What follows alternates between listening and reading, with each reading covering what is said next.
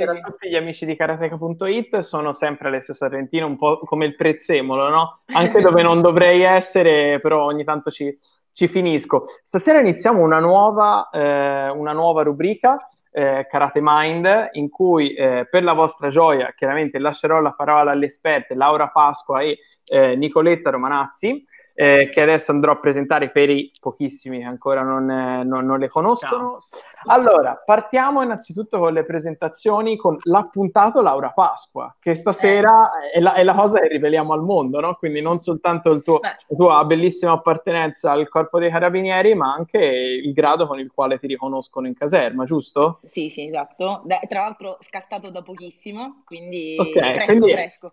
Tutte le volte che facciamo una live ti dobbiamo fare i complimenti, prima per la laurea e poi ora per per, per, questo titolo. Bene così, quindi Bene, la prossima live vogliamo un altro, un altro achievement. Ok, stiamo okay. un po'... sì, sì, io me li prendo i complimenti, fate. Devi, devi, devi, devi, devi. Stanno arrivando chiaramente eh, a, anche, anche, nei commenti con eh, Lorena che ci dice di stare attenta, che mi dice di stare attenta a queste due matte. Quindi... C'ha ragione, che come presentazione... Come presentazione c'ha, se ci ha beccato... No, già, già l'altra volta mi avevano messo in... Eh, in eh, come si dice... Eh, sugli attenti per rimanere in gergo, in gergo tecnico con, con Clio mi hanno detto è scatenata ed effettivamente è stata veramente una live molto movimentata come, come, avete, come, avete, visto, no? Come anche sugli spalti, a quanto ho capito, molto, molto così tenace. Quindi già stasera si, eh, prevede, si prevede altrettanto movimento. Invece Nicoletta, che per eh, in più magari è un, un volto nuovo, eh, ma è una mental coach sportiva e eh, è diciamo da questo che è nata un po' l'idea, dall'unione eh, di quelli che sono gli studi di Laura e la figura di, di Nicoletta, che siamo andati a pensare a questo nuovo format che è appunto Karate Mind, eh, dove non conta solo l'allenamento fisico, ma anzi eh, una, un aspetto che anche con, quando sei venuta ospite Laura con Luigi, ma anche Silvia Semeraro, Clio, eccetera, tutti hanno sempre sottolineato il fatto che eh, la parte mentale eh, per i più è eh, sottovalutata, ma quando arrivi a un certo livello, e forse non dovresti arrivare a un certo livello per avere questo, questo sentore, eh, ti rendi conto che ti fa fare veramente, veramente uno scatto. Eh, avrete poi modo di dirci anche magari un po' come vi siete conosciuti, come va avanti questa collaborazione e quant'altro. Però io, Nicoletta, prima ti devo chiedere una cosa che appunto ci, tutti ci devono passare, che appunto devi rivelarci un qualcosa che nessuno sa di te, o almeno molto pochi sanno, sanno di te, una passione, una, uh, un, una storia, un aneddoto, un qualcosa. Questa mi dispiace, ma non la puoi scampare. Una passione, una storia, un aneddoto. Allora, cioè, potrei cominciare a non finire più. Eh, una passione, sono sempre stata appassionata di balli di coppia, in particolar modo di tango. E oh, quindi... bene, bene, bene. Beccati questa. E, e, tra le varie cose, quando ho cominciato a fare tango, l'ho fatto proprio per per mettermi alla prova rispetto a quello che io faccio, il lavoro che faccio, che ha, che ha a che vedere con il sentire, no? Sì, sì, sì. Non puoi essere una brava ballerina di tango se non senti eh, il, il, ballerino con cui stai ballando, anche perché tu balli all'indietro e con gli occhi chiusi. E, è stato affascinante, quindi ho scoperto un mondo e quanto il sentire possa essere utile a 360 gradi in qualsiasi cosa qualsiasi cosa si faccia. Quindi nel tango mi è stato molto utile, il tango è affascinantissimo. E poi cioè, viene fuori una statistica interessante fatto, sul fatto che tantissime karateka e karateka eh, e quindi anche diciamo, addetti, addetti ai lavori di, di, questo mondo ballano, per cui il secondo ah, sì. sport di chi fa karate è il, è il, è il ballo forse per un discorso anche di coordinazione, non lo so perché ci piace, ci piace, così tanto, però finita questa quarantena faremo una classe di salsa, di tango, di... esatto, bellissimo. Oltre, oltre, oltre al karate. Ok, allora io direi di partire e lascio allora a Laura la, la parola e ci introduci okay. nella mente dei karateka. Ok, allora, a me l'onore. E niente, che vi devo dire? Mm, io nel nostro mondo eh, penso di un po' di essere conosciuta, comunque mi conoscete appunto come atleta, eh, come titolare della, della nazionale eh, dei 61 kg da parecchi anni ormai, che sono abbastanza grandicella, faccio parte un po' dei veterani. E però è vero anche che col tempo, fin da piccola, ho coltivato appunto la passione per la psicologia, no? Quindi è sempre rimasto per me un tarlo quello di eh, voler approfondire questo mondo per me super affascinante. E come ti dicevo l'altra volta, eh, è stato un po' complicato associare ovviamente gli studi ad una carriera agonistica ad alto livello perché ovviamente gli impegni sono tanti, però tutto si può fare. Tra l'altro, anche eh, nel mio percorso di studi, Nicoletta, eh, che adesso vi presenterò, eh, è stata anche fondamentale proprio nell'organizzazione, eh, nella capacità di eh, vedere anche lo studio come appunto una distrazione o comunque anche un modo per coltivare altri aspetti della mia persona che mh, da tempo stavo trascurando. Quindi anche questo, se vogliamo, io lo buttiamo in mezzo a questo percorso bellissimo che abbiamo iniziato tanti anni fa. E quindi mi sono ritrovata, cioè mi sono laureata da pochissimo, lo, lo avete saputo. E il mio obiettivo, il mio sogno più grande eh, dopo le Olimpiadi è quello di diventare una brava mental coach, bra- un bravo psicologo sportivo almeno io dico sempre la metà di Nicoletta, questa è la cosa che io dico sempre. no, supererai, supererai, sempre così. L'allievo supera so, sempre il maestro. Lo vedremo, non lo so questo.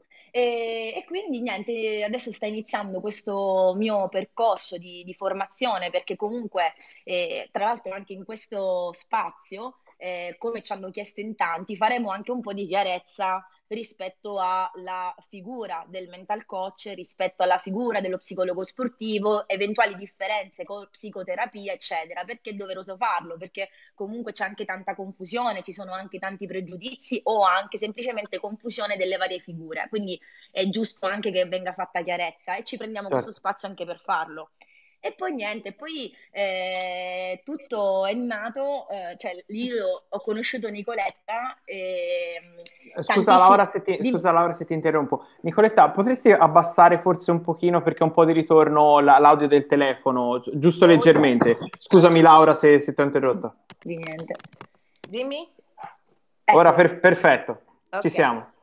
Quindi vi dicevo che eh, io ho conosciuto Nicoletta tanti anni fa e adesso lei eh, praticamente segue tantissimi ragazzi del karate della nazionale, però io mi vanto di questa cosa, se permettetemi di essere stata la prima praticamente, sì. e poi aver talmente tanto rotto le scatole a tutti i miei compagni e, e, poi sono super felice anche loro ovviamente, c'è stato un certo. passaparola incredibile.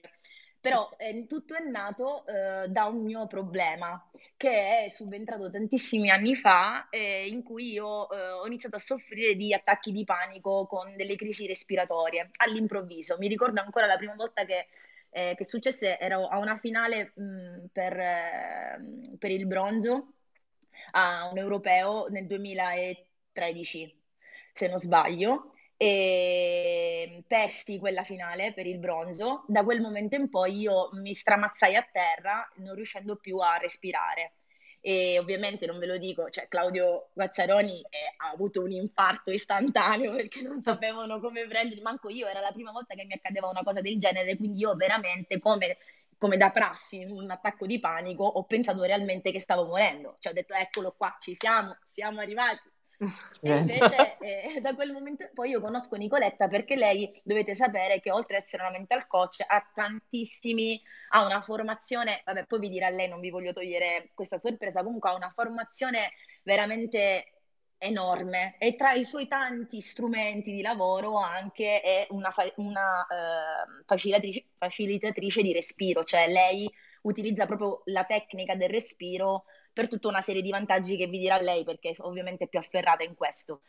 Quindi io la conosco tra, per questa cosa qui e da lì si apre un mondo, cioè proprio un mondo incredibile per me e iniziamo a lavorare su, su tutto, su poi, poi come chiunque ha iniziato il percorso di mental coach o comunque di, di coaching eccetera, inizia per una cosa e poi si ritrova come per magia tutti i vantaggi nella propria vita. Questa è la cosa forse più bella che ti può regalare questo percorso. Cioè, il vantaggio non è limitato allo sport, inizi per lo sport perché hai un problema lì e poi ne risolvi 150 nella tua vita. E quindi questo è una cosa estremamente, cioè, non, non potrei non augurare a nessuno. Ecco perché io ho insistito per questa cosa e ho coinvolto te, ho coinvolto Nico che era super entusiasta di questa cosa qui, perché ho detto, cioè, una cosa così bella, una cosa così utile.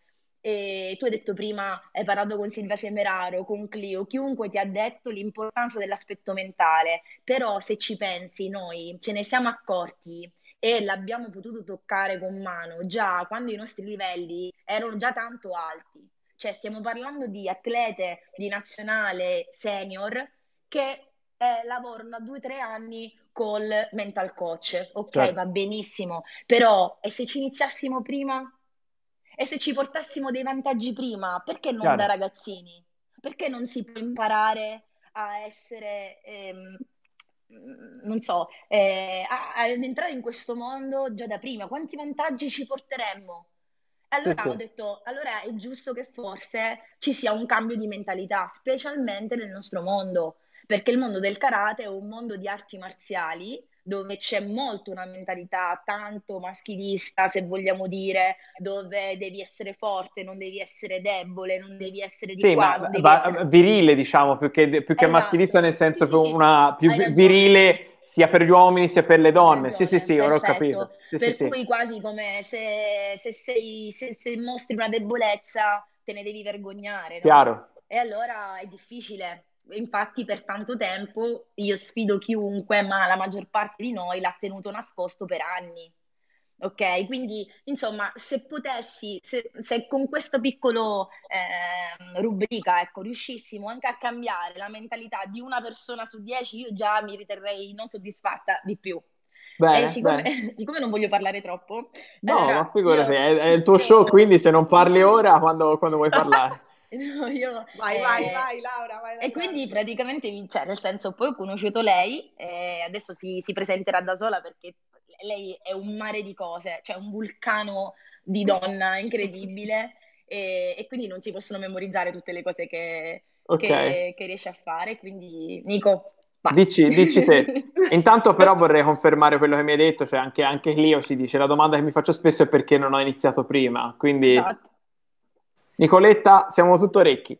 Ma allora, in realtà è la domanda che ci facciamo tutti e che mi sono fatta anch'io, anche perché io ho scoperto il mondo del coaching veramente tardi. L'ho scoperto che avevo già 35 anni ed ero mamma di tre figlie. Eh, per cui avevo cominciato in tutt'altro modo, avevo cominciato a lavorare nell'azienda di famiglia perché quella mi sembrava la cosa giusta da fare, tra virgolette, eh, come, come, tutti noi eh, insomma cresciamo un pochino all'interno delle nostre famiglie con un'idea di, di quello che mh, mm, ci aspetta e quello che sarebbe la cosa eh, che, che, la nostra famiglia si aspetta da noi. Quindi io ho cominciato a fare quel lavoro, ho lavorato per nove anni nell'azienda con mio papà, un'azienda metalmeccanica, producevamo cassoni per cambio, voi potete immaginarvi quanto potessi essere insomma, creativa. Eh, per cui era uno sforzo pazzesco, pativo tantissimo, sapevo di doverlo fare, però non avevo trovato fino a quel momento che cosa veramente mi muovesse. E, e di conseguenza ero così, mh, mm, portavo avanti col, col senso del dovere, della responsabilità, portavo avanti il mio lavoro senza essere mai appassionata in quello che stavo facendo.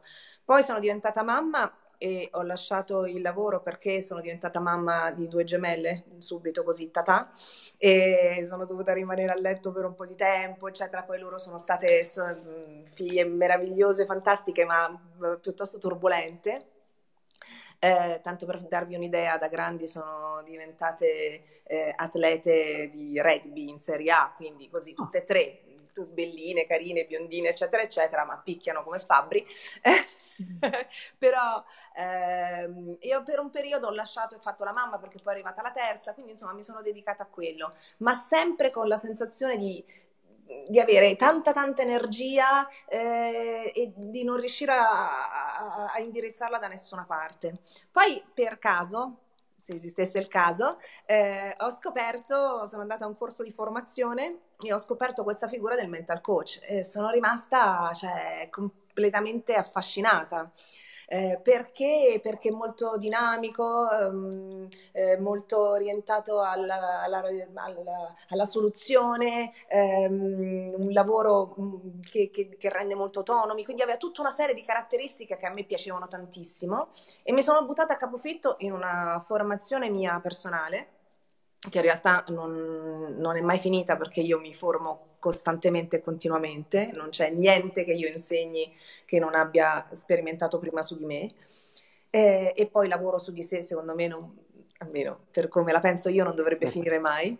E, e, poi ho cominciato la formazione professionale e sono entrato in questo mondo del, del coaching eh, che, che, che, poi a un certo punto, ehm, come dire, mi è stato stretto anche quello, nel senso che volevo di più tutte le volte, volevo imparare cose nuove e allora ho spaziato dal mondo della comunicazione, programmazione neurolinguistica, poi mi sono buttata nel respiro, quindi volevo, ho capito che eh, corpo, mente, emozioni sono strettamente connessi, non, non, si possono separare, non si possa lo- lavorare su uno escludendo un altro.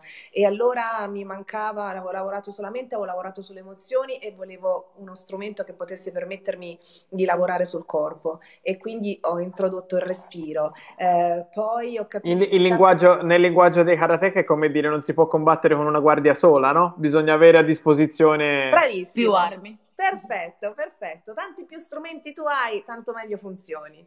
Eh, per cui ecco, poi ho capito che tanto più si rimaneva sulla mente consapevole, quindi la parte razionale, no? stiamo lì, allora la tecnica, la cosa, eccetera, tanto più ci si perdeva perché, eh, come si dice, la mente mente monumentalmente e, e, e, e, si rischia di andare appresso alla mente e di perderci insieme a lei. Allora ho capito che per, per essere più efficaci bisognava lavorare un pochino più in profondità e ho cominciato a studiare strumenti come l'ipnosi per la performance, eh, poi ho cominciato a a fare formazioni meravigliose con dei mm, professori straordinari, quindi con il professor Vercelli ho studiato e sono diventato uno sfera coach, con il professor Nardoni ho studiato eh, coaching, comunicazione, problem solving strategico, insomma, e ogni anno mi lanciavo in una nuova formazione, ma perché mi piace, cioè non è che dici sai l'hai fatto, perché no, proprio piace a me, è una mia passione. E, e questo nel tempo mi ha... Mh, mm, mi ha fatto diventare una cosa un po' strana, nel senso che io non posso dire di essere un mental coach classico, di lavorare classicamente come fanno i mental coach, come non posso dire di essere un, un, un counselor classico, perché poi appunto ho studiato eh, counseling e quant'altro, ma ho preso e ho fatto mie tutte queste cose che ho studiato nel tempo e ce le ho a sì, disposizione. Eh, mi, mi, mi, dà molto, mi, dà molto l'idea di una formazione a T, no? dove uno dice che deve avere la parte, la parte sopra molto eh, poco settorializzata, nel senso che eh, tu riesci a coprire più diverse aree e poi chiaramente hai una specializzazione verticale che è quella dove ti sei costruita poi sia la carriera ma anche il nome, le amicizie, tutta la sfera della tua vita, eh, che però è andata a pescare dalla, dalla parte superiore della T. Sì, poi in realtà anche questa è una cosa buffa, no? quello che diceva che diceva Laura molto bene prima, eh, in realtà poi alla fine il mental coach lavora sulla persona, a prescindere certo. da quello che faccia la persona. Se eh, io funziono meglio, funziono meglio a 360 gradi, poi magari tu a me mi porti il lavoro, la gara o piuttosto il tuo sport o quello che ti pare a te e noi cominciamo a lavorare da lì. Ma quello che emerge sono cose che hanno a che fare con la persona a me non cambia niente che cosa faccia nella vita una persona. Eh, è capitato anche lì, di nuovo, se vogliamo credere al caso, è capitato che io eh, abbia cominciato a lavorare nel coaching sportivo eh, t- tanti anni fa, eh, quando le mie figlie erano piccole, facevano cavallo salto ostacoli, io lavoravo con loro e facevo il loro mental coach quando andavano a fare le gare e poi eh, mi è capitato di lavorare con un fantino del Palio di Siena. Ah, ok. E lì è stato un lavoro straordinario che abbiamo portato avanti per eh, diversi anni con delle soddisfazioni enormi perché insieme abbiamo vinto cinque pali, che non è proprio una cosa per chi conosce il palio di Siena, non è proprio una cosa così. Sono e... di Firenze, quindi non, non tanto mm. lontano, ti posso ah, dire vabbè, che le, allora... l'eco delle vittorie arriva fino a qua. Ecco, perfetto, io ho vissuto tre anni a Firenze ed è stato lì che ho cominciato appunto a lavorare con il, con, con, il Fantino, appunto, con il Fantino eh, ed è stato un percorso bellissimo fatto insieme e in qualche modo poi sono, è andata avanti così. Eh, a me piace tantissimo la mentalità degli sportivi, tantissimo, secondo me loro hanno le caratteristiche perfette per fare un lavoro di, di appunto di mental coaching perché hanno quella mh, forza di volontà, quella determinazione, anche perché il lavoro di coaching, eh, io sono un coach, sono un allenatore, quindi come tutti gli allenatori alleno, ma poi è il, l'atleta che deve mettere certo. in pratica l'allenamento. E, e, quindi è un lavoro molto attivo per il cliente, estremamente attivo e, e gli atleti sono abituati a fare questo. Non solo, ma mi piace, eh, mi piace ottenere risultati. Eh, così. così. E, mi piace mettermi in gioco, per cui anche lì se, se, se funzioni, se, sai, se, se riesci a costruire qualche cosa, il tuo atleta otterrà risultati e lo vedi Viceversa, se non sei riuscito, lo vedi lo stesso. Certo. Questo è molto È molto tangibile, anche se è un lavoro fatto sulla mente, ma è molto tangibile. Assolutamente sì. Assolutamente. Io a questo punto direi ai nostri amici a casa, se hanno delle domande più specifiche, di lasciarle già nei commenti, così noi le scorriamo via via e magari quelle che non vengono risposte da quello che ci diranno tra poco le ragazze eh, lo potranno aggiungere successivamente. E allora io inizierei, se voi siete d'accordo, a entrare un attimo nel vivo e vi chiedo, facciamo un po' di chiarezza. Nomi, persone, funzionalità, a, co- a cosa serve? Chi, chi, è un mental coach? Ok, allora eh, possiamo iniziare da capire che cosa non è. Il mental coach non è, così come lo psicologo sportivo, non è uno psicoterapeuta voi dire perché la gente fa tanto, co- cioè usa il termine psicologo in maniera random riferendosi a tutta la categoria. In realtà è doveroso fare questa distinzione perché nell'ambito della psicoterapia, innanzitutto oltre la laurea eh, di 5 anni servono altri 4 anni di scuola specialistica di psicoterapia che non è da poco, ma certo. soprattutto perché la psicoterapia abbraccia tutto quello che è il mondo del patologico. Quindi entriamo all'interno di un'area dove ci sono delle persone che comunque soffrono di disturbi, soffrono di patologie. Quindi perché è doveroso fare questa distinzione? Perché nel momento in cui eh, un mental coach si renda conto che ha di fronte una persona che è il cosiddetto soggetto di rimando, così viene eh, definito in gergo, okay. no? ma che obiettivamente ha delle problematiche invalidanti, cioè quando vanno realmente a, eh, come dire, eh, influenzare negativamente in maniera clinica la sua vita, tutte quelle che sono le aree di funzionamento della sua vita, lavoro, scuola, eccetera, quindi ha delle problematiche realmente invalidanti, allora quello non è più un soggetto che può rientrare all'interno dell'ambito del coaching sportivo o dello psicologo del sportivo. Di conseguenza, si, in maniera opportuna, va ovviamente guidato verso degli specialisti, dei colleghi che si occuperanno e che gestiranno la cosa in maniera competente, non certo. ovviamente eh, non è ambito ecco, del mental coach. Il mental coach non è, non è, un terapeuta, i miei sono clienti e non pazienti, quanto qualcuno mi dice ma i tuoi pazienti? No, io non ho pazienti o clienti eh, e questo è importantissimo da dire, io non ho assolutamente le competenze per poter lavorare su una patologia o su una difficoltà che sia invalidante.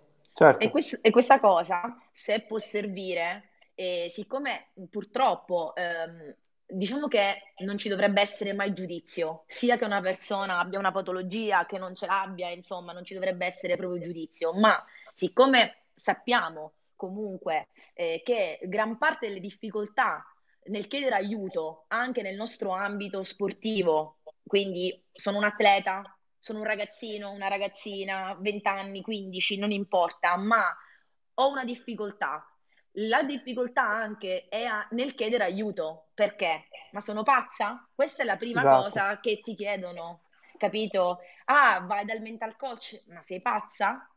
Ora, innanzitutto massimo rispetto per chi ovviamente ha delle problematiche più grandi certo. da risolvere, ma comunque sia non stiamo parlando di un ambito di patologia, No, chiaro, chiaro. Stiamo parlando di un ambito di miglioramento di performance, di miglioramento di quello che sono le nostre abilità di quelle che sono le nostre risorse, cioè io sto bene, sono una persona che ha un funzionamento, diciamo, eh, assolutamente valido eh, nella mia vita di tutti i giorni, ma voglio raggiungere il, la migliore versione di me, sia nello sport, sia nella mia vita, sia nello studio, in qualsiasi sia l'ambito, però è diverso, no? Cioè, anche nel rispetto di persone che realmente hanno un problema più serio. Quindi eh, se riuscissimo ad uscire fuori da questo giudizio che purtroppo eh, ci imprigiona tutti, riusciremmo anche a, a, vedere quelli che sono i benefici di un percorso del genere. Io non, non, so, non so se voi, poi eh, correggetemi se sbaglio, il discorso è che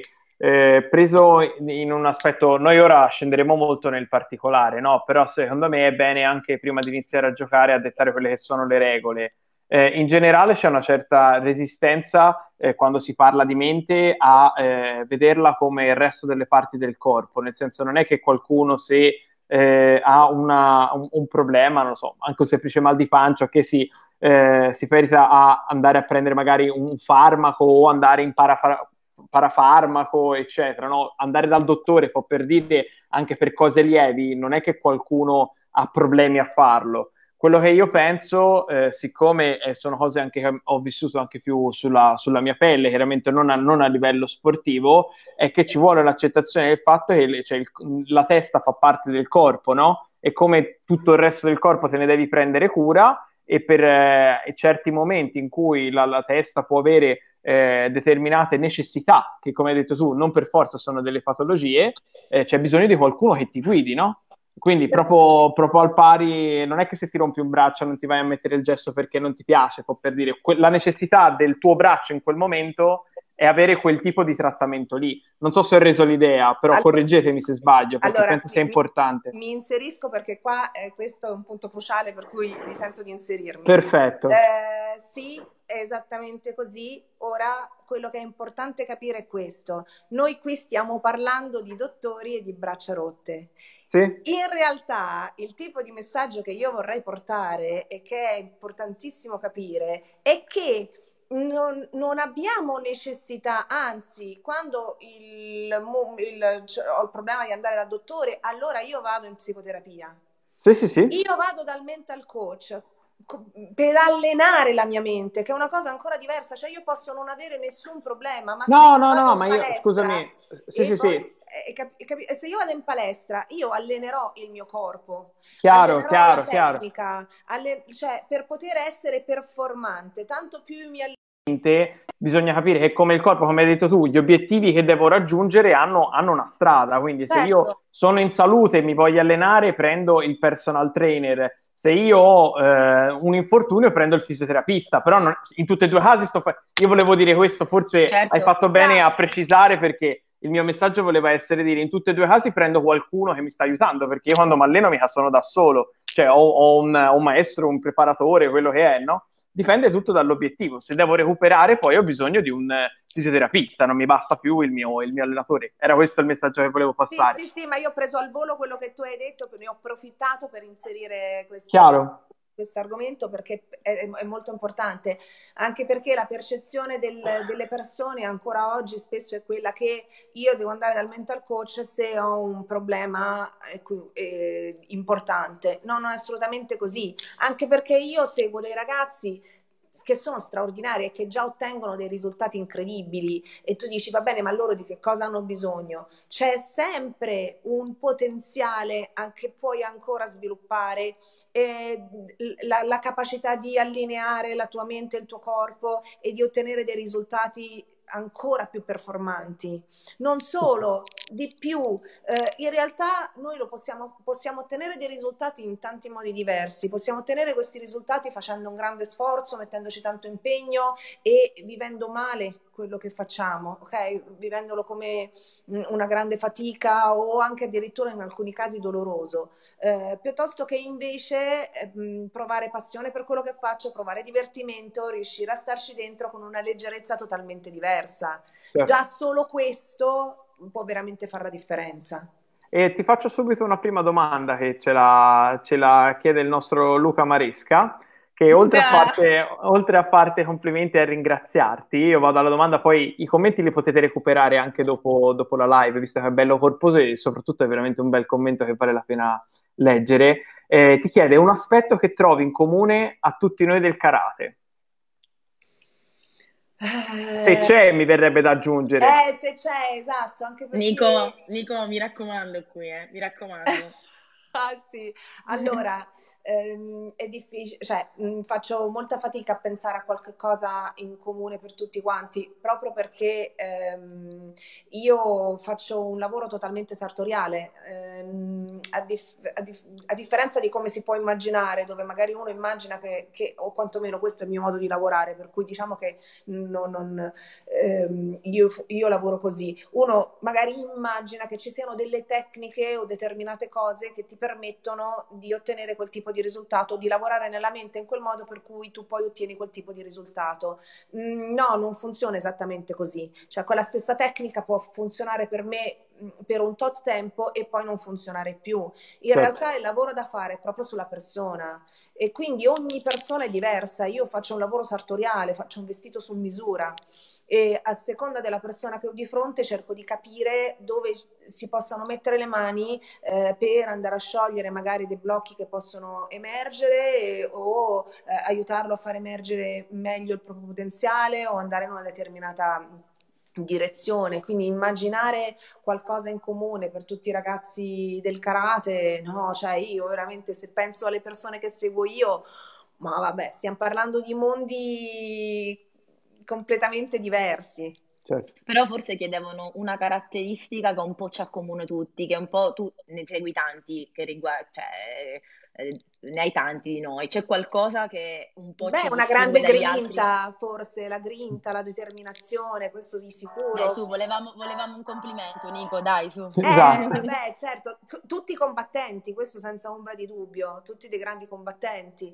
per quanto è molto una caratteristica tipica degli atleti agonisti, perché poi certo. immaginando, e tu Laura hai conosciuto tanti altri ragazzi eh, che io seguo che non sono del mondo del karate, in realtà mm. anche loro sono dei bei combattenti. Poi vi, assicuro che, vi assicuro che l'energia che percepisci è, è la stessa identica. È assurdo, è incredibile. Noi ci incontriamo spesso tutti insieme e, e, facciamo tutti sport diversi, quindi c'è questa grande cosa anche di rispetto, sai, nel, eh, non faccio i nomi, ma veramente atleti veramente di alto livello e, e c'è un'energia che ci lega tutti che è esattamente l'energia di chi si vuole migliorare. Cioè, non so se riesco a spiegarvi, a spiegarvi sì, sì, bene sì. quello che è un'energia del eh, sì, di, di, migliorarsi sempre di più. E, e questo è una cosa bella perché è un motore, è una motivazione potentissima, cioè proprio estremamente potente. E la cosa anche, tra l'altro, un po' particolare, che, uh-huh. che viene fuori anche, è che eh, molte persone eh, pensano o comunque eh, si rivolgono, come è successo anche a me, eh, al, a iniziare questo, questo, percorso perché io voglio vincere, no? Uh-huh. Io, que- cioè, que- il cruccio di un atleta agonista è io devo vincere. Hai presente quella medaglia d'oro? Ecco, mia, deve essere mia, non me la deve toccare nessuno. Ok. Questa cosa eh, è una cosa bellissima, ovviamente, è un motore che spinge potentissimo, una maniera, però è anche tante volte, specialmente nel lungo tempo, anche una pericolosissima arma a doppio taglio, se sì, non sì, è sì. saputo gestire. Ed è per questo che magari se voi fate un'analisi degli atleti, eh, sia nel nostro campo che anche in altri settori, molti hanno una spinta iniziale fortissima e poi si perdono. Cioè, uh-huh. vincono tantissimo all'inizio, poi non, non si sa cosa succede. Quello molto spesso purtroppo accade perché ognuno di noi può avere mille motivazioni che ci spingono a volere quella, quella, medaglia, a volere quel podio, a volere quel determinato riconoscimento, che potrebbe essere voglio entrare nel gruppo sportivo, nel nostro caso, giusto ti permette certo. di essere un professionista, non c'è niente di male. Voglio dimostrare a mio padre che mi allena da una vita, che io sono l'atleta che lui ha sempre pensato che io fossi. Voglio farlo per il mio maestro, voglio farlo per il mio coach. Queste tutte sono mille motivazioni che all'inizio ci caricano a pallettoni e poi dopo inspiegabilmente nel tempo diventano insufficienti oppure eh, ci si ritorcono contro. Perché? Perché fondamentalmente quello che vorrei che imparassero tutti, ecco perché dico è importante farlo dall'inizio, perché ci evitiamo tantissime rogne che certo. invece poi ti devi andare a spulciare quando sei più grande, ormai magari un po' di danni l'hai fatti nel percorso, come giusto che sia. Perché se noi imparassimo, anzi, dico, se noi insegnassimo già alle, ai, da piccoli a, ehm, a fare le cose per il piacere di farle, per il divertimento, perché è assolutamente fantastico esprimersi in una performance agonistica in una gara, che sia la gara della parrocchia o sia la gara mm. italiani o gli europei o i mondiali, nella migliore versione di noi stessi, è veramente quella la gran figata. Cioè, questo motore, se noi imparassimo fin da piccoli a ricercare questo tipo di motivazione, questa dura per tutta la vita non ci potranno essere mai momenti in cui questa viene fuori. Il problema è quando iniziamo con altre spinte motivazionali e poi improvvisamente, come una brutta magia, non funzionano più e dici ma perché io non sono motivato come prima? Ma perché certo. quello che andava bene per tre anni adesso non mi va più bene?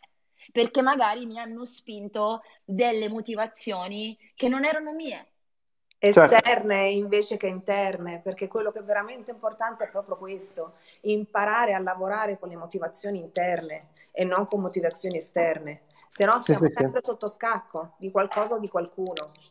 Guardate, quando... proprio a questo, scusa, dimmi, dimmi.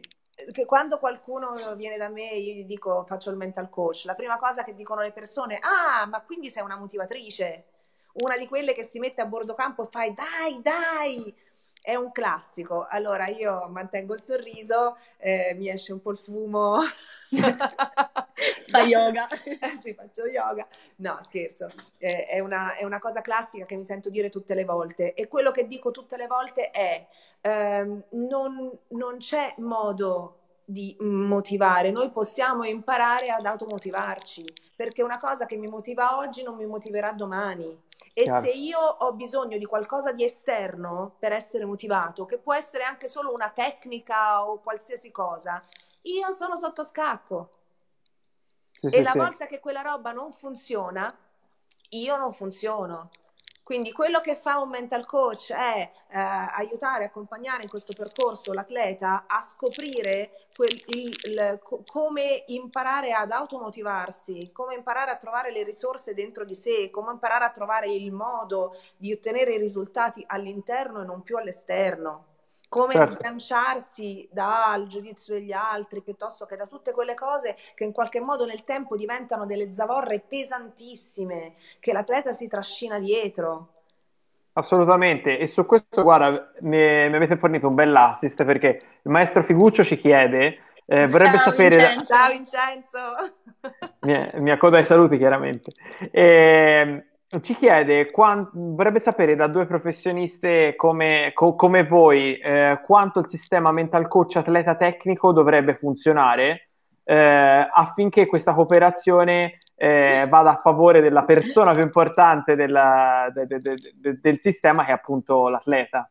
Nico, allora, Nico dico, qua chi parla? Nico? Ve lo dico io da mental coach e poi me lo dice Laura da atleta. Allora, per quanto mi riguarda, tutte le volte che sono riuscita a costruire una collaborazione, e Vincenzo è uno di questi, quindi con ehm, allenatori illuminati, quindi allenatori con la mente aperta, ehm, abbiamo ottenuto dei risultati fantastici, decisamente più veloci. Perché? Perché stiamo eh, lavorando tutte e due sulla stessa persona e alcune cose che può vedere uno possono essere utili all'altro e comunque si fa un lavoro di, in sinergia che è totalmente funzionale per, ehm, per l'atleta. Che non vuol dire eh, come delle volte spesso mi succede, proprio l'altro giorno parlavo con una mia, con una mia atleta e la sua paura era, eh va bene, ma poi che cosa succede? Che tu vai a raccontare al mio allenatore quello che noi ci diciamo? O lui viene a dirti cose? No, questo ovviamente è impensabile, non esiste, anche perché c'è il segreto professionale e quindi non è certo. questo. Ma è proprio, ehm, io do degli strumenti all'allenatore eh, per riuscire a gestire meglio, ma delle volte anche mh, proprio in, in, in, modo estremamente pratico per gestire meglio l'atleta e l'allenatore mi dà una visione dell'atleta che io non potrei mai avere altrimenti, perché io mi interfaccio solo con l'atleta. Sì, assolutamente. Ho, sono, è, è molto potente la collaborazione con l'allenatore, io penso che valga sempre la pena. Assolutamente, anche perché appunto eh, a me piace molto questa questo gioco di contrasti, nel senso che se te, se te senti quando due si lasciano che litigano, no? Eh, sembra sempre che la colpa sia dell'altro, però te, esatto. se, se, te ascoltassi soltanto la storia di uno dei due, no? Gli avresti ragione, perché esatto. chiaramente è la, è, la, è la, sua visione della, de, della cosa. Però, no? se posso, Alessio, certo. eh, eh, aggiungo una cosa a quello che stai dicendo tu.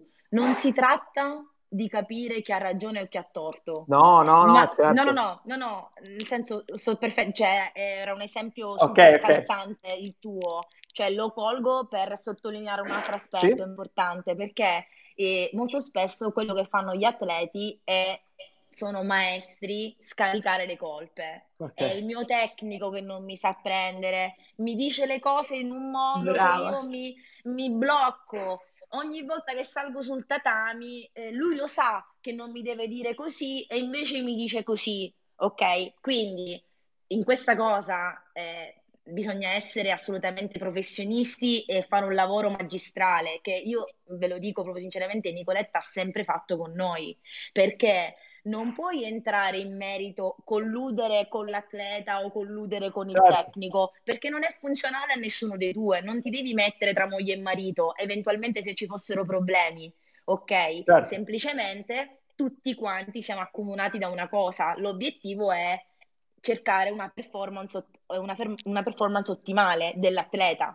Quindi uh-huh. come si fa? Si collabora in squadra. Quindi ognuno nei propri campi, ognuno nelle proprie responsabilità. Quindi lì dove eh, l'atleta sconfina è giusto che rientri all'interno del proprio territorio, così come lo deve, lo deve fare il, il, tecnico. Però io, tipo una cosa, questa qua di cui parliamo sempre con Nicoletta, perché io se ho un sogno, eh, io immagino proprio un domani eh, la, le realtà sportive dove ci sia veramente un'integrazione interdisciplinare, cioè è impensabile che un preparatore atletico non si rapporti con il maestro che insegna la tecnica ed è impensabile che non ci sia la figura che io praticamente sento quotidianamente che, che allena la mia mente, con cui alleniamo tantissimo la mia mente, certe dinamiche e, e non ci sia una, un, un interagire tra queste figure. Perché, perché è impensabile? Perché stiamo lavorando a metà, cioè stiamo lavorando col freno a mano e invece eh. lo possiamo completamente togliere e sta macchina la facciamo volare. Questo è quello, che, quello, quello che, che dico io. E per fortuna io ringrazio eh, tecnici come Vincenzo, perché lui, Vincenzo, così come Savio, per esempio Loria, sono eh, coach e sono allenatori che probabilmente perché hanno loro stessi fatto un percorso personale, perché poi si parte sempre da là, se non mi metto in discussione io, automaticamente, cioè dove vado? Da nessuna parte. Quindi loro sono estremamente sensibili a questo aspetto qui. E non per, farti, per farsi fatti, cioè Vincenzo non, non sa quello che io mi dico con Nicoletta, ma io non so come, ma capisco quando, quando quelle cose iniziano a funzionare. Dico, ma com'è possibile? Cioè, e, e c'è un lavoro sotto, c'è un lavoro di persone intelligenti che tutte mirano allo stesso obiettivo. Assolutamente, assolutamente. E su questo, guarda, proprio Salvatore, che salutiamo, eh, ci scrive... Ciao? L'avete chiamato in casa e si è fatto sentire subito. Dice: Sono d'accordo con Nicoletta e Laura. La motivazione intrinseca è fondamentale e sono d'accordo con Vincenzo che lo psicologo dello sport, mental barra mental coach, è fondamentale per l'atleta ma anche per il tecnico. Laura Pasqua, quindi, eh, Laura Pasqua, quindi lo sport fatto in questa maniera diventa un percorso di crescita personale? Assolutamente sì, ma e prima lo si inizia e meglio è, cioè ci evitiamo tanto. Io quando sono andata da, da Nico abbiamo dovuto fare prima tutto un lavoro di, di togliere tutta una serie di resistenze. Cioè, una cosa è quando tu eh, eh, sei un po' un terreno fertile, quindi è facile, no? Il semino cresce subito, ma quando sei contaminato e per una vita ti sei motivato in un modo e la cosa vuole anche che ha sempre funzionato e all'improvviso non funziona più, guardate che lasciare il vecchio modello per abbracciarle uno nuovo è molto più difficile. Ecco certo. perché io, se posso dare un consiglio, è quello di iniziateci prima. Sì, sì, sì. Tutto qui. Prima, prima di creare questi, questi blocchi. Tu, Nicoletta, che ne dici? Eh, quello, beh, vabbè, chiaramente quando io ho scoperto tutte, tutto questo mondo ho pensato, ma com'è possibile che non lo insegnino nelle scuole?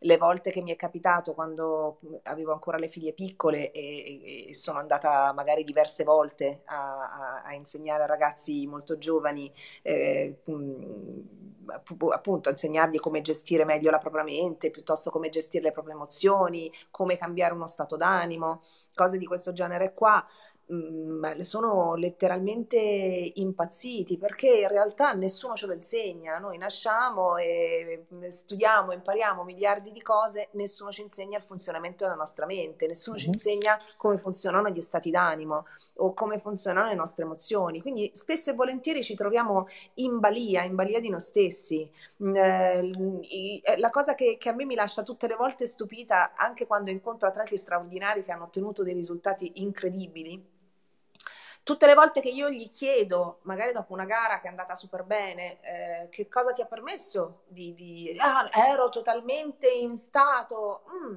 ok, e come hai creato quello stato? Cosa ti ha permesso di essere in quello stato? Ah no, non lo so, mi ci sono svegliato la mattina e la volta che vado male, stessa cosa. Non so cosa è successo, quella mattina mi sono svegliato così e le cose sono andate tutte male dall'inizio alla fine. E tu dici, ok, cosa è andato male? quali erano i pensieri che avevi in quel momento, cosa è successo, non hanno la minima idea, mi guardano e mi dicono non lo so. Mm, quindi questo, il, il, il, percorso che si fa eh, con un mental coach, il percorso che, che, che, facciamo noi interiormente, è proprio quello di renderci sempre più consapevoli del nostro funzionamento. Tanto più io sono consapevole di come funziono, tanto più mi sento sicuro. Questo è per esempio il primo risultato che otteniamo. Ehm, tornando al discorso di prima, eh, altra cosa essenziale che, che, che io faccio con i miei ragazzi è quello di insegnargli a prendersi la responsabilità della propria vita perché è vero che non ci va, è impegnativo, che è molto più facile scaricare la responsabilità all'esterno, come diceva giustamente prima Laura, è colpa del tecnico, è colpa di questo, mamma e papà, eccetera, che è quello che facciamo un po' tutti, perché eh, sfido eh, qualcuno a dire io non l'ho mai fatto. Eh, questo però ti rende ti rende schiavo, schiavo di, di, di tutto. Eh, in, in, un percorso dove io mi prendo la responsabilità della mia vita e dei miei risultati, a prescindere da quello che succede all'esterno, questo mi dà una libertà infinita. Cioè, i miei risultati dipendono da me. Quindi nella, in un lavoro dove c'è un conflitto con il tecnico, facendo l'esempio che faceva prima Laura, il lavoro non è quello di andare a cercare di capire chi ha torto e chi ha ragione, perché ciascuno ha suo, la sua ragione e, e non se ne viene a capo. Quindi il lavoro è io gestisco me stessa rispetto a quella cosa lì. Posso cambiarlo quello? No. Ok, quindi devo trovare un modo di gestirlo che sia funzionale per me. Chiaro. E il lavoro chiaro. sempre su di me lo faccio. Quante volte, Laura, quante volte è successo magari che eh, te come tutti gli altri ragazzi siete arrivati no non sai che succede non sai che mi hanno fatto perché gli arbitri vogliamo parlare degli arbitri ok che è vero spesso eh? quindi attenzione io non sto dicendo che non sia vero delle volte capita anche questo, capita che gli arbitri si siano sbagliati e quant'altro, eh, eh, ma noi non possiamo lavorare sugli arbitri, certo. possiamo lavorare sulla percezione dell'atleta rispetto a quella cosa affinché diventi funzionale e non disfunzionale, affinché gli dia un vantaggio e non uno svantaggio. Certo. Tante volte alcune sconfitte sono mille volte più importanti eh, di quanto non lo siano alcune vittorie. Assolutamente. E Cristina ci chiede, lavorate anche sulla respirazione? Un po' avete risposto prima, ma boh, sentiamo una risposta completa. Quotidianamente. lavoriamo quotidianamente, specialmente in questo periodo, perché in questo periodo, che è un periodo particolare, perché è un periodo dove noi siamo bloccati fisicamente dentro le nostre case e quindi ci si allena, ma ci si allena in cattività, perché è così. Certo. E ovviamente, per carità, eh, ovviamente premesso che ci sono situazioni molto più gravi delle nostre, noi stiamo parlando in una condizione, diciamo, dove possiamo ringraziare Dio che è tutto tranquillo, tutto normale, ok, però comunque sia ognuno di noi sta vivendo una realtà dove ha delle limitazioni rispetto a quelle che certo. aveva prima. E, e, mai come adesso escono i cosiddetti, noi li chiamiamo i demoni, i mostri, perché, così, perché comunque ci sono delle parti di noi, le nostre parti libere, le nostre parti che si vogliono esprimere, le nostre parti che vogliono comunicare, che sono relegati dentro queste quattro mura. Io queste quattro mura le vedo da 50 giorni e, e, quindi io ho bisogno di buttare fuori, cioè io ho bisogno anche di dare voce a delle parti di me che sono completamente zittite perché non si possono esprimere. Certo. Il, il respiro... Scusami, scusami. No, scusami tu, vai. No, non solo questo, in più c'è uh, che noi all'interno della nostra vita di tutti i giorni ci riempiamo di attività e quelle attività sono anche degli straordinari anestetici che proprio permettono a queste vocine di non essere ascoltate. Ora qui noi siamo in un grande silenzio eh, dove non, fa, cominciamo a fare fatica ad anestetizzarci con cose, perché anche i primi tempi, la cucina, il corso, il webinar, la, la serie tv, eccetera, eh, hanno cominciato a essere meno interessanti nel, col passare del tempo e quindi certo. sempre più, abbiamo sempre più tempo per stare con noi stessi e quando stiamo con noi stessi cominciano a emergere le cose e, ed è la cosa migliore che ci possa succedere. Nico, eh, sì. Vuoi dire, vuoi dire, se si può dire, non so, l'esercizio che ci, ci dai da fare ogni giorno per tre minuti? Di respiro? Di No, no, di respiro. Lei c'ha praticamente, mh, mm, forse lo sto introducendo male io, comunque adesso si ricorderà sicuramente, eh, ci ha detto, ci ha invitato, Ve e dico tante. Eh, brava, infatti, eh, e vi invito a farlo, chi ha voglia ovviamente di farlo perché non, non porta assolutamente a nulla, di prendervi solo tre minuti di tempo ah, ogni sì. giorno. Sì, vuoi, sì. vuoi, spiegarlo tu? ok, sì, sempre tornando al fatto che, che appunto ehm, spesso abbiamo paura di ascoltare quelle voci, no? Perché eh, le abbiamo tenute a bada per tutta la vita, mh, chiudendole in fondo in cantina, a chiave, al buio. Eh, e ora queste parti cominciano a venire a galla e, ed è bene che vengano a galla perché ci mostrano chi siamo veramente, cioè ci mostrano delle parti di noi veramente importanti o delle parti di noi che semplicemente non stiamo guardando e hanno necessità e voglia di essere guardate e che se continuiamo a non guardare prima o poi diventeranno sabotanti all'interno della nostra vita. Per cui l'esercizio che do da fare ai miei ragazzi è permettetevi almeno tre minuti al giorno, non vi dico di più, se riesci di più meglio ancora, ma almeno tre minuti al giorno di stare in silenzio, non fare nulla. Prendi il cellulare, lo togli di mezzo, non devi avere nessun tipo di distrazione e semplicemente quei tre minuti stai con te stesso così e vedi quello che succede e qualsiasi cosa succede, qualsiasi pensiero emerga, qualsiasi sensazione, emozione, semplicemente guardala senza giudizio. Lo diamo da fare allora a tutti quelli che ci stanno sì. seguendo e settimana prossima, visto che sarà la seconda puntata di Karate Mind, sempre alle 21 lunedì, eh, ci vengono a raccontare nei commenti come è andata. Magari. Che ne dite? Eh, lo, dia- lo, diamo da fare, lanciamo una sfida sembra... alla fine di ogni puntata, potrebbe diventare... Sembra facile, vi assicuro che un minuto è eterno, senza telefono in mano. Perché in realtà, in realtà io poi mi sono resa conto facendo questo esercizio e ve ne renderete conto anche voi di quanto molte volte per non pensare noi prendiamo il telefono. Cioè è come se mh, comunque non ci piace. Cioè ci arriva un pensiero, ci arriva qualsiasi cosa, comunque fondamentalmente fa parte di noi, quindi dovremmo teoricamente andarci anche d'accordo, visto che è un prodotto della nostra mente, però in realtà nel momento in cui arriva qualcosa, anche la noia o quella sensazione un po' di, di imbarazzo, di immediatamente prendiamo il telefono, cominciamo su Instagram a guardare applicazioni, sì, sì. tutorial, quell'altro, perché questo occupa la mente, cioè ci impedisce di pensare, ci impedisce di, se sentiamo fastidio, se sentiamo ansia, di sentirla, perché non la vogliamo sentire. Allora sì, mi chiedo, allora mi chiedono, e mi sono detta ovviamente, ma se io non riesco a sopportare tre minuti, come posso pretendere da me, atleta, di riuscire il giorno di una gara, di una competizione dove sono bombardata di, da mille stimoli, stress, eh, cioè lì non è che si tratta di il mio maestro mi ha sbagliato, ha sbagliato a dirmi la cosa, me l'ha detta sì, così sì. anziché così, lì si tratta veramente che succede di tutto e lì siamo appesi a un filo, cioè come faccio io a non voler guardare questa roba? Cioè è mia, cioè, è come se non volessi guardare dentro casa mia, è, un paradosso se, se, noi, se noi, ci pensiamo e soprattutto pre, cioè, pretendiamo da noi stessi che poi riusciamo a gestirla. Come? No, anche certo. perché se, se noi non la conosciamo e non impariamo a conoscerla, viene fuori quando vuole e ci lascia completamente spiazzati.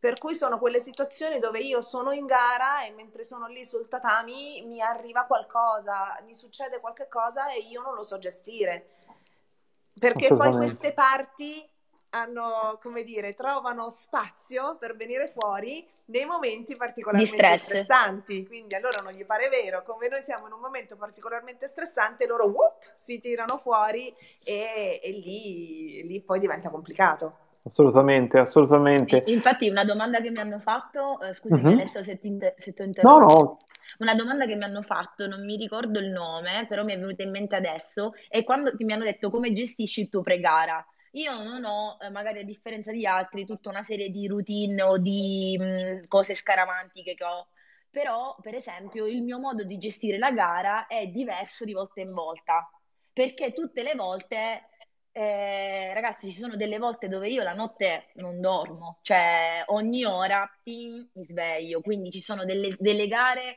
dove l'ansia ha una maggiore, eh, è ma- maggiormente protagonista, nei, magari già da due giorni prima, altre gare in cui sembra tutto tranquillo, sto per salire sul tatami, tu mi, mi si presenta qualcosa, ok? Quindi e ecco, questo è il mio obiettivo, imparare a giocare con questi aspetti che cambiano di volta in volta. Infatti non c'è una formula magica, cioè io una cosa che vi vorrei dire, se voi vi aspettavate da questo incontro con Nico e la sua esperienza, che lei vi desse una formula magica per tutti oggi, chiunque sintonizzato qui, ragazzini, grandi, adulti, e dirvi se fate così, se pensate in questo modo, ragazzi, domani vinciamo tutti non esiste, ragazzi, cioè non c'è.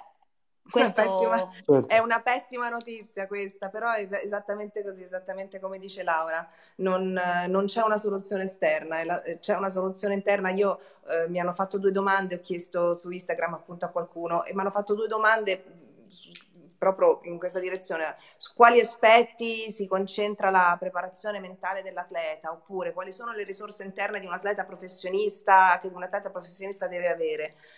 Mm, non c'è una risposta univoca, eh, l'unica risposta univoca che posso dare è che quello che un atleta deve imparare a fare, questo sicuramente per poter raggiungere una massima performance, è la capacità di connettere mente e corpo, di, quindi di entrare in quello stato che si chiama stato di sincronia, stato di massima performance, stato di flow, stato di flusso, ognuno lo chiama a modo suo, ok? Quindi questo è quello che, quello che dobbiamo imparare a, a, raggiungere, ma non gli atleti, chiunque di noi, per poter ottenere determinati risultati, perché in quello stato io ho accesso a tutte le mie risorse, ho accesso al mio potenziale, ho le antenne sollevate, eh, il, ho, ho, ho, il mio intuito, la mia capacità di percepire sono più sviluppate e, e, lì succedono i miracoli, grandi cose, grandi della storia.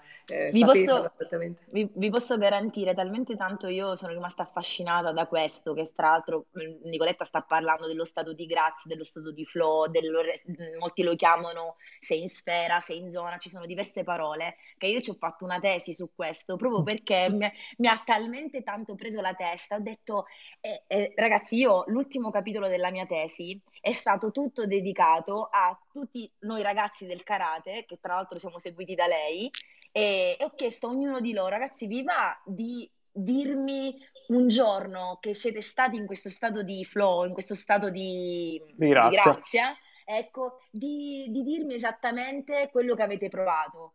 io mi sono, a parte il fatto è stato, mi sono lusingata di tutto quello che mi hanno restituito e anche della facilità con cui l'ho fatto, ma poi anche leggendoli con Nico, la bellezza, cioè non era neanche più importante sapere se quel giorno quella gara l'hanno vinta. Sì, sì, sì. Cioè, erano racconti di atleti felici.